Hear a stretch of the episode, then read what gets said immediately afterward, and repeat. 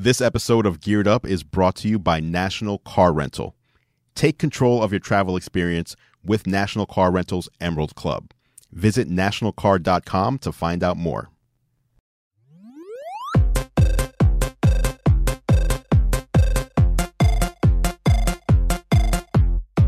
Welcome to Geared Up. I'm Geared Up podcast producer Claire McGrain. Andrew and Todd are both traveling this week, so we have another special episode for you from the GeekWire Summit. And this is a big one. It's the Regginator. Reggie Fils-Aime is the president of Nintendo of America, in addition to being the inspiration for more than his fair share of memes. He led Nintendo's US operations through the somewhat disastrous launch of the Wii U, the extremely popular Pokemon Go app, and then the company's console resurgence with the recent success of the Nintendo Switch. Todd interviewed Reggie on stage at the GeekWire Summit, so I'll let him take it from here. I thought you were going to say it. Regginator, right? That's right. That's right. Well, you've got some famous lines around your name, and maybe we'll get to those a little bit later. But, you know, Reggie, I think a lot of people know Nintendo in a variety of different ways, and it was really remarkable to see that video, just the recall of the brand and its experiences. But people technically define Nintendo as a multinational consumer electronics and video game company. To you and to the company right now, who is Nintendo? What is Nintendo in 2018? Sure. Well, first, thanks for having me here. I get asked the question a lot, right? What is Nintendo? Who is Nintendo? How do you define yourself? From our viewpoint, Nintendo is an entertainment company. Our passion is making our consumers smile. And we do it a variety of different ways today. So we have a large piece of business that's focused on leveraging our intellectual property in a variety of different ways, whether it's in partnership with Kellogg's to create Super Mario cereal, whether it's a relationship with Universal Studios in a Super Mario world that's being built in their Osaka park right now, whether it's our relationship with Illumination Entertainment, where we're in the process of making a Super Mario movie. So that's one of our three core business pillars. The second is our mobile business. We've launched a variety of different mobile games, and we've got a Mario Kart mobile experience coming by the end of our current fiscal year. We've just launched a brand new intellectual property called Dragalia Lost in mobile. And then thirdly, we've got our dedicated video game business, which is the way most of our consumers interact with us. But these are the three key pillars of our business, all focused on driving really an entertainment positioning, utilizing our intellectual property, and as I said at the outset, making consumers smile. So, as you said, though, most people think of Nintendo as a video game company. Are you in the process of trying to change that perception through your actions or your words? Well, again, I believe that consumers know us through our intellectual property, right? The video you shot, having consumers have a memory of their favorite video game. I was just at a conference with 6,000 employees from GameStop. And as I interact with them, they're talking about their favorite experience with our games, our intellectual property. They're showing me their tattoos. You know, it's about our properties. It's about Mario and Zelda. It's about Pokemon, all of these wonderful intellectual properties. And how we leverage these across a variety of entertainment platforms is really how we're looking to grow the company. Yeah. So Nintendo has been through a fascinating 5 or 6 years here. And if you look at the Nintendo Switch in particular, in a little bit more than a year, it sold nearly 20 million units. And I know you haven't reported the latest numbers yet, so it could very well be more than that. But there was a period that Nintendo went through 3, 4, 5 years ago where people were doubting the company. And if you look, I actually did some research and looked back to some of the coverage, and I think some of the more favorable words I found were out of touch, foolish, and doomed.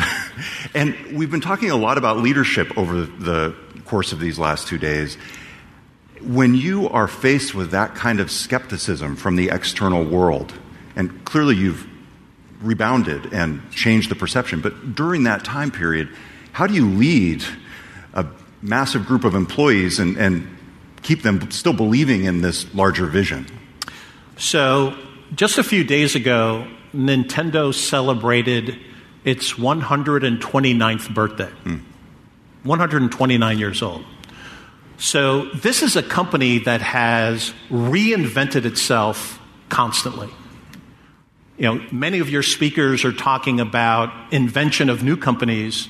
We reinvent ourselves, you know, every 5-10 years. We have to in this fast-moving entertainment business. The other piece about Nintendo is we always do things differently. It's in our DNA. Doing what other people does is just not what we believe in. The other aspect to this is that we focus on giving consumers experiences that they haven't even thought of.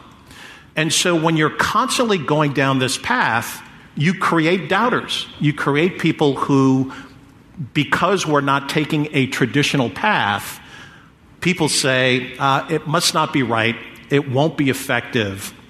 So whether it's been with the Wii back in 2006, whether it's been with our Nintendo 3DS, whether it's now with the Nintendo Switch, our focus is innovating, giving new experiences, and in doing so, driving our business forward. Lastly, you know, this innovation focus doesn't always work, and we're the first to admit that there will always be stumbles along the way. But in the words of one of our presidents, this is Mr. Yamauchi. He said, "When you're doing well, don't be excited about that high-flying performance, and when you're doing poorly, don't be saddened.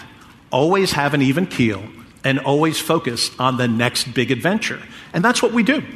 It's fascinating. You know who else likes to espouse that philosophy is Russell Wilson from the Seattle Seahawks. So I think you might have some commonalities there, although clearly you're on much more of a winning streak than they are right now.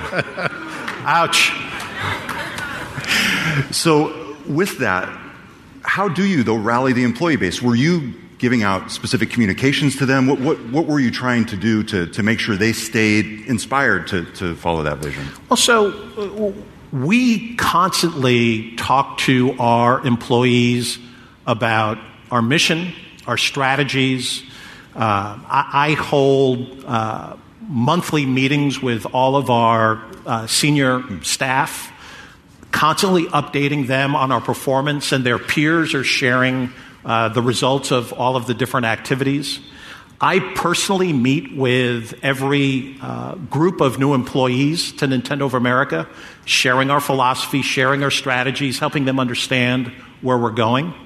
And so we do believe in heavily communicating what we're doing, how we're going about it, and we celebrate our progress, and we also talk about when things don't go right. Yeah. So it is a constant focus on being clear to all of our employees how we're doing. And this is not just a Nintendo of America approach. The same thing happens in Europe. The same thing happens in Japan. One more question on your leadership style. There is an iconic video of you stepping up to the stage. I believe it might have been at an E3, and you said, "My name is Reggie. I'm about kicking ass." Do you want to take it from there? Yeah, I'm about taking names, and we're about making games.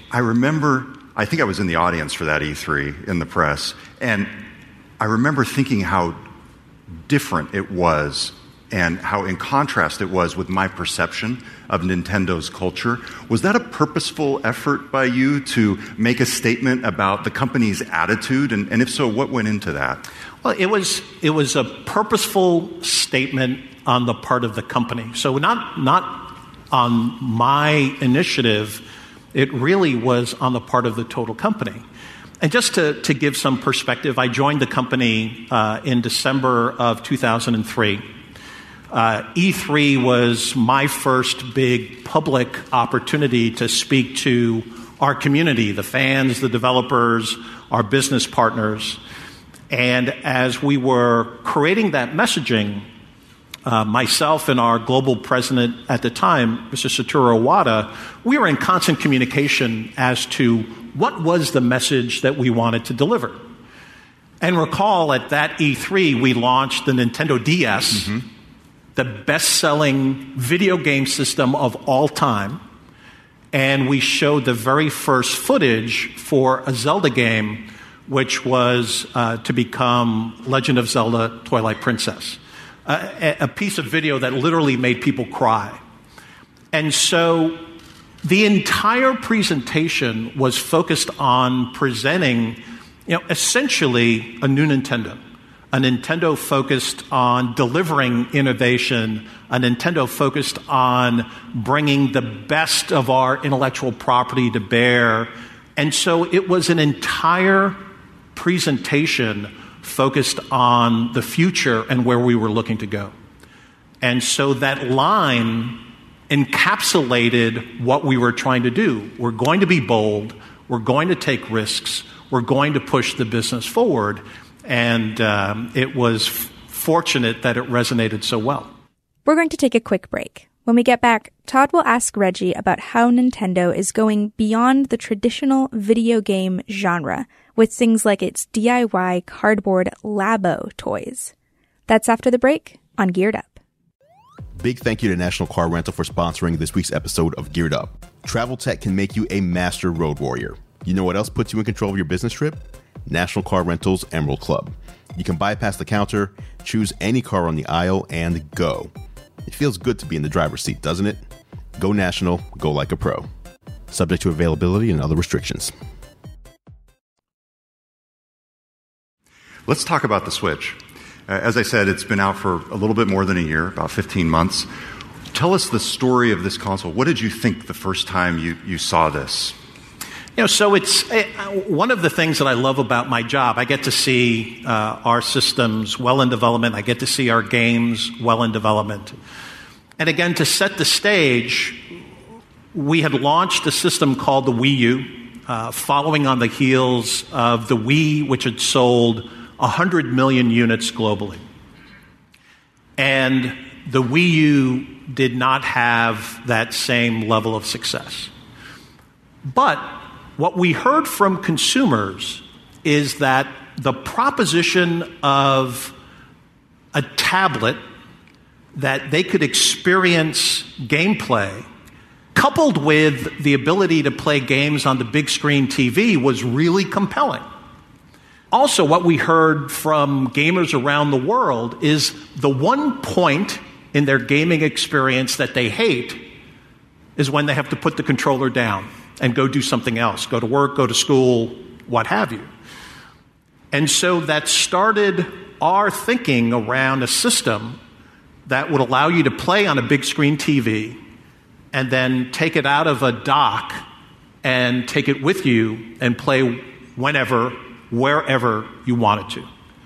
And as I saw the embodiment of that system, and when I first experienced Nintendo Switch, for me, it was a moment where the hair on the back of my neck raised, and it was the same way I felt when I first held the Wii remote, and the same way I felt when I first saw the inner workings of a Nintendo DS. And so with that moment, we knew we had a compelling proposition. But what I was actually holding in my hand was a non-working unit. It was something meant to simulate how it felt in the hand and what the core concept would be.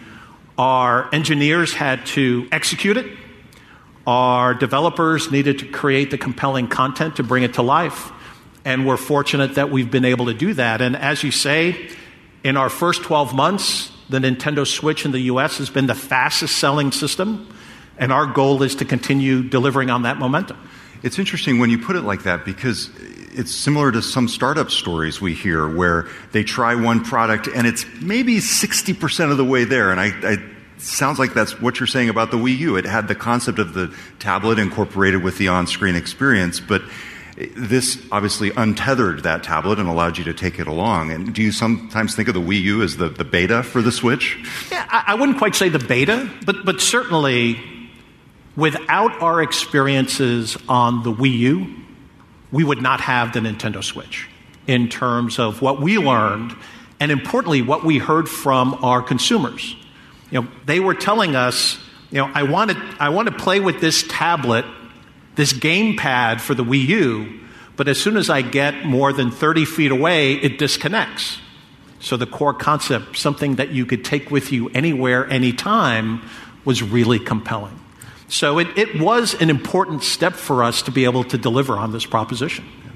There's some common themes running through the things that Nintendo has done over the past few years.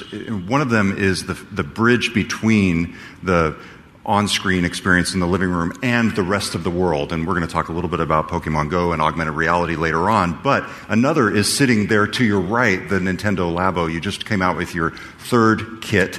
And I think this may be something that not everybody in the audience knows about. Could you run us through exactly what this is? Sure.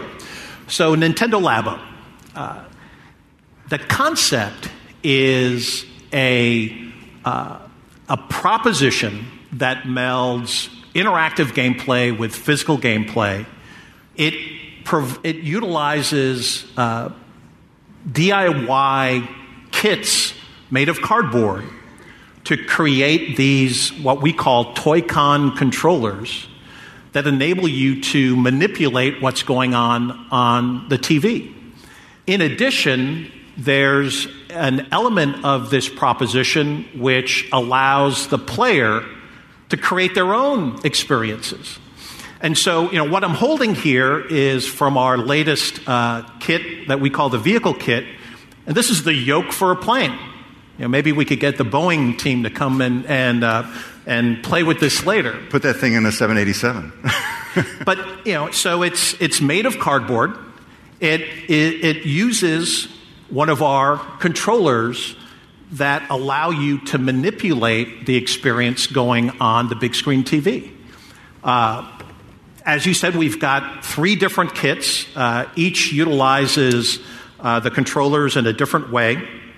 And the screen from the Nintendo Switch in a different way. For this one, it's a piano that the Nintendo Switch slides into this front area that allows you to see what you're doing. The Toy-Con slides into the back, which allows you to then manipulate the device, see what's going on. And so these kits are sparking the imagination of our target consumer that's, you know, between 5 and 8 years old. Yeah. It's being recognized as one of the hottest toys of the year. And, you know, for us, what's really compelling about it is it's something that young kids can do on their own. There are very detailed instructions on how to make these kits. But it's also a great opportunity for parents to interact with their kids and to have fun creating all of these different devices. My seven-year-old daughter has been doing this. We've only gotten so far as the gas pedal on the Mario Kart wheel there. And it is a process, and it is a fun process.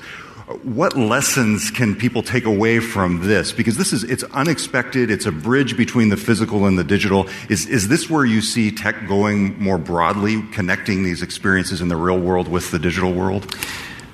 One of the things about Nintendo is that while we constantly innovate and we push the envelope, by no means are we making statements on behalf of, you know, global industries. Yep.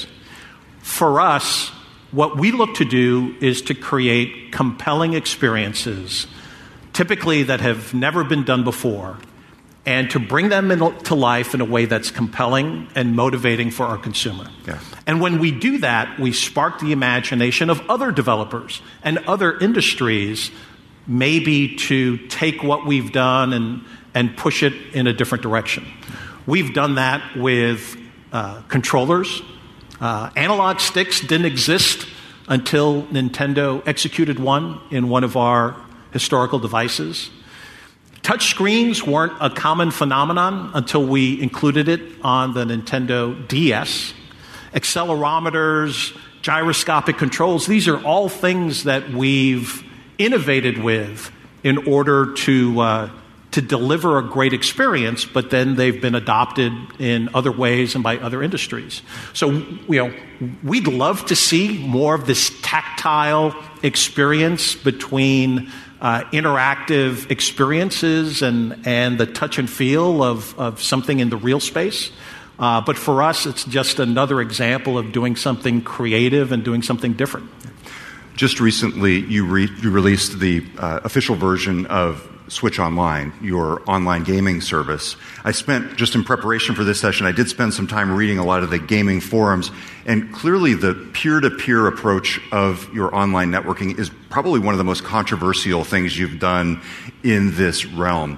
Can you walk us through the Switch Online experience and respond or address some of the concerns that people have about the performance of P2P versus centralized servers? Mm-hmm. So, Nintendo Switch Online is a service that enables 5 things to happen.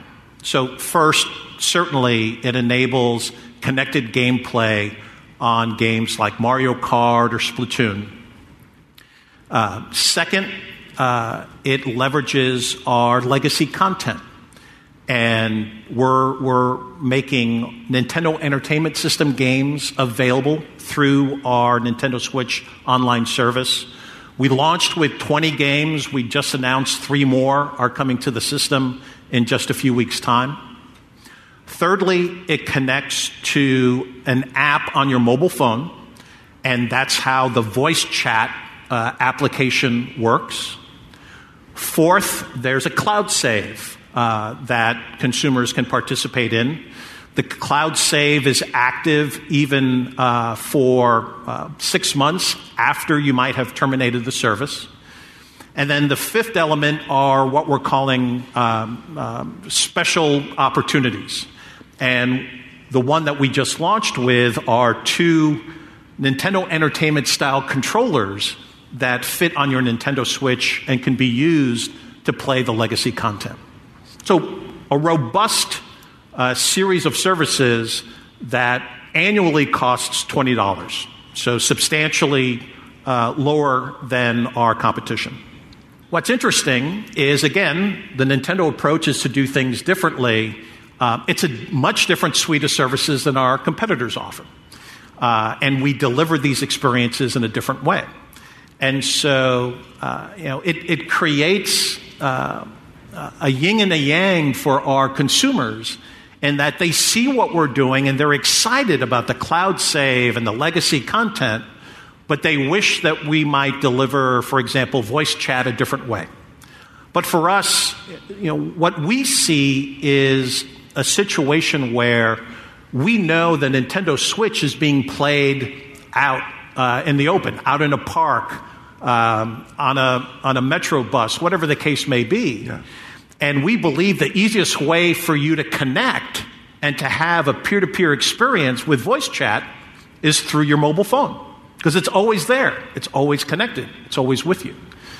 So, again, what I started this talk with, we focus on innovation. We focus on doing things differently. And that is always going to be our thrust.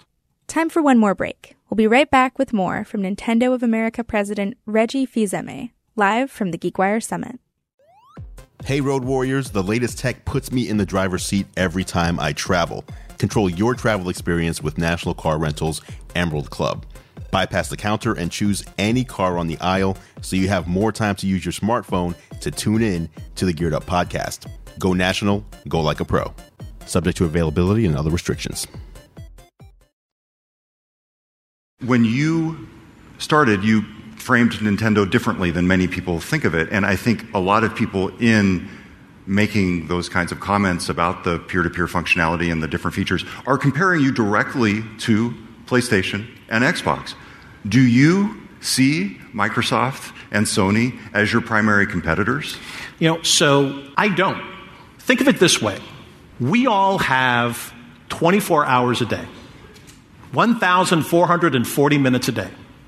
We eat, we sleep, we go to work, or we go to school. All of the rest of that time is entertainment time.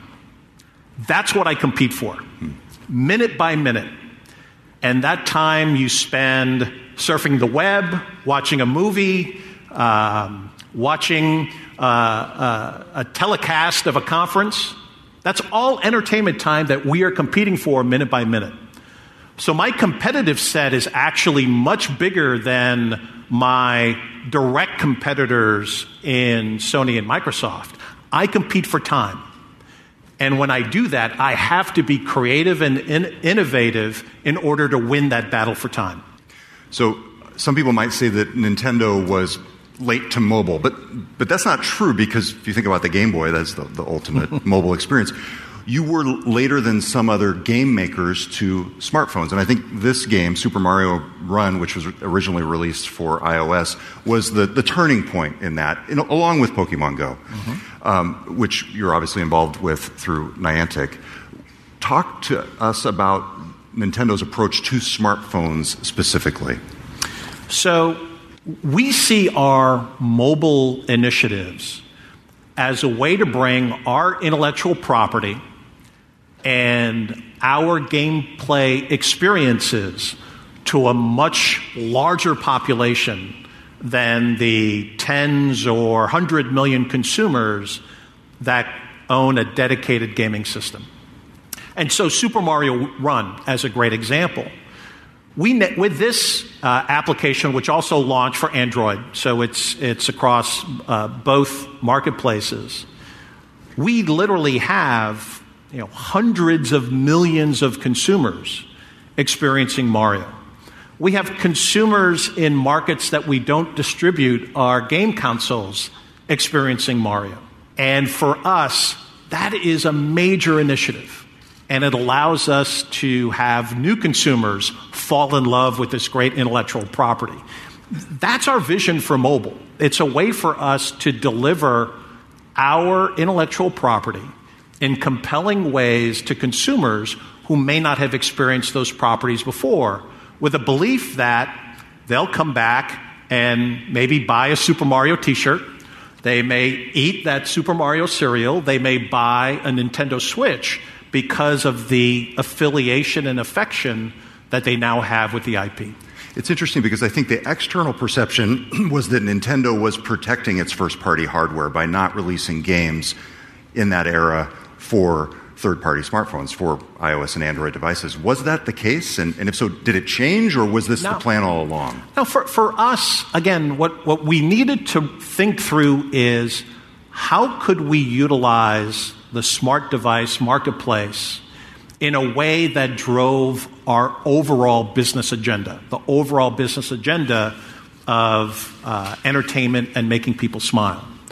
So we needed to create unique experiences, because we felt a traditional experience that we created for our home system, if simply transplanted to a mobile device, wouldn't work as well. So we needed to create unique experiences. We needed to work through the monetization, because we are a company that's driven to make money. And we needed to work through how to be effective on platforms and marketplaces that we ourselves didn't own, i.e. the iOS platform, the Android platform. And that took time. But now that we've created this experience, we have Super Mario Run, literally downloaded hundreds of millions of times. We have Fire Emblem Heroes, which is an intellectual property that by our standards is quite small, but the game is monetizing exceptionally well, and we are broadening that franchise. We launched an Animal Crossing experience, which consumers are loving, and it bodes well as we look to launch an Animal Crossing game on Nintendo Switch coming soon. So for us, it had to be part of a larger strategy versus just one-off executions of mobile games. Let's talk about augmented and virtual reality. Clearly, you have much more of a stake in augmented reality through your role in Pokemon Go. Virtual reality, not yet. Where do you see those shaking out, to whatever extent you can tell us, in the world of Nintendo? We have experience in this space dating back to the Virtual Boy. With augmented reality, it's something that we built into the Nintendo 3DS, right? A system that is approaching 75 million units sold worldwide. And so this is something that we constantly think about, that we constantly experiment with. Virtual reality, what we've said is it's technology that we're looking at, but in the end it has to be fun, because that is our mission, that is what we do, arguably better than anyone else. And so, nothing to announce here on this stage, but these are going to be technologies that we'll continue to experiment with, and as we look to create new and compelling experiences, we bring them to life. You alluded to this at the beginning, but one of the most fascinating things on the horizon is the expansion of the brand through the relationship with Universal. What can we expect? And I know there's already an experience in one park, in parks and in theaters with the Nintendo brand. So what I can tell you is this. Whether it's Universal Studios in the theme park space, whether it's Illumination Entertainment in the movie space, our focus was partnering with best-in-class companies. In doing so, we want to leverage what we do best, which is the creation and management of our intellectual property, and leverage that with what these other companies do best, whether it's in creating a theme park experience that is second to none, or telling stories through video entertainment, which is what Illumination does so well. I can tell you that our creators are heavily involved in these projects, so that what will be the result are true experiences that tie back to the intellectual property. Reggie, this has been fantastic. Is there any message you'd want to leave the crowd with here? So the message that I would leave for this group, we're a local company out in Redmond. We are a company that, as I've said repeatedly, is focused on innovation, focused on reinvention, focused on doing things that are new and different. And from that standpoint, we're always looking to work with innovative partners that share our mindset. And as a shameless plug, we're always looking for great people. Oh, everybody's hiring, Reggie. Reggie Fils-Aime, thank you very much for being at the GeekWire Summit. Absolutely. Thank you. Thank you. Thank you for listening to Geared Up. If you like the show, why don't you go ahead and give us a rating and a review on your favorite podcast platform, or just tell a friend about the show. You can tune into our live streamed recordings of the podcast at Andrew's YouTube channel, youtube.com/gearlive. We normally do this once a week, and you get a chance to ask us questions and have some fun behind the scenes. We will see you again next week. Filling in for Todd and Andrew, I'm Geared Up producer Claire McRain. Thank you for listening.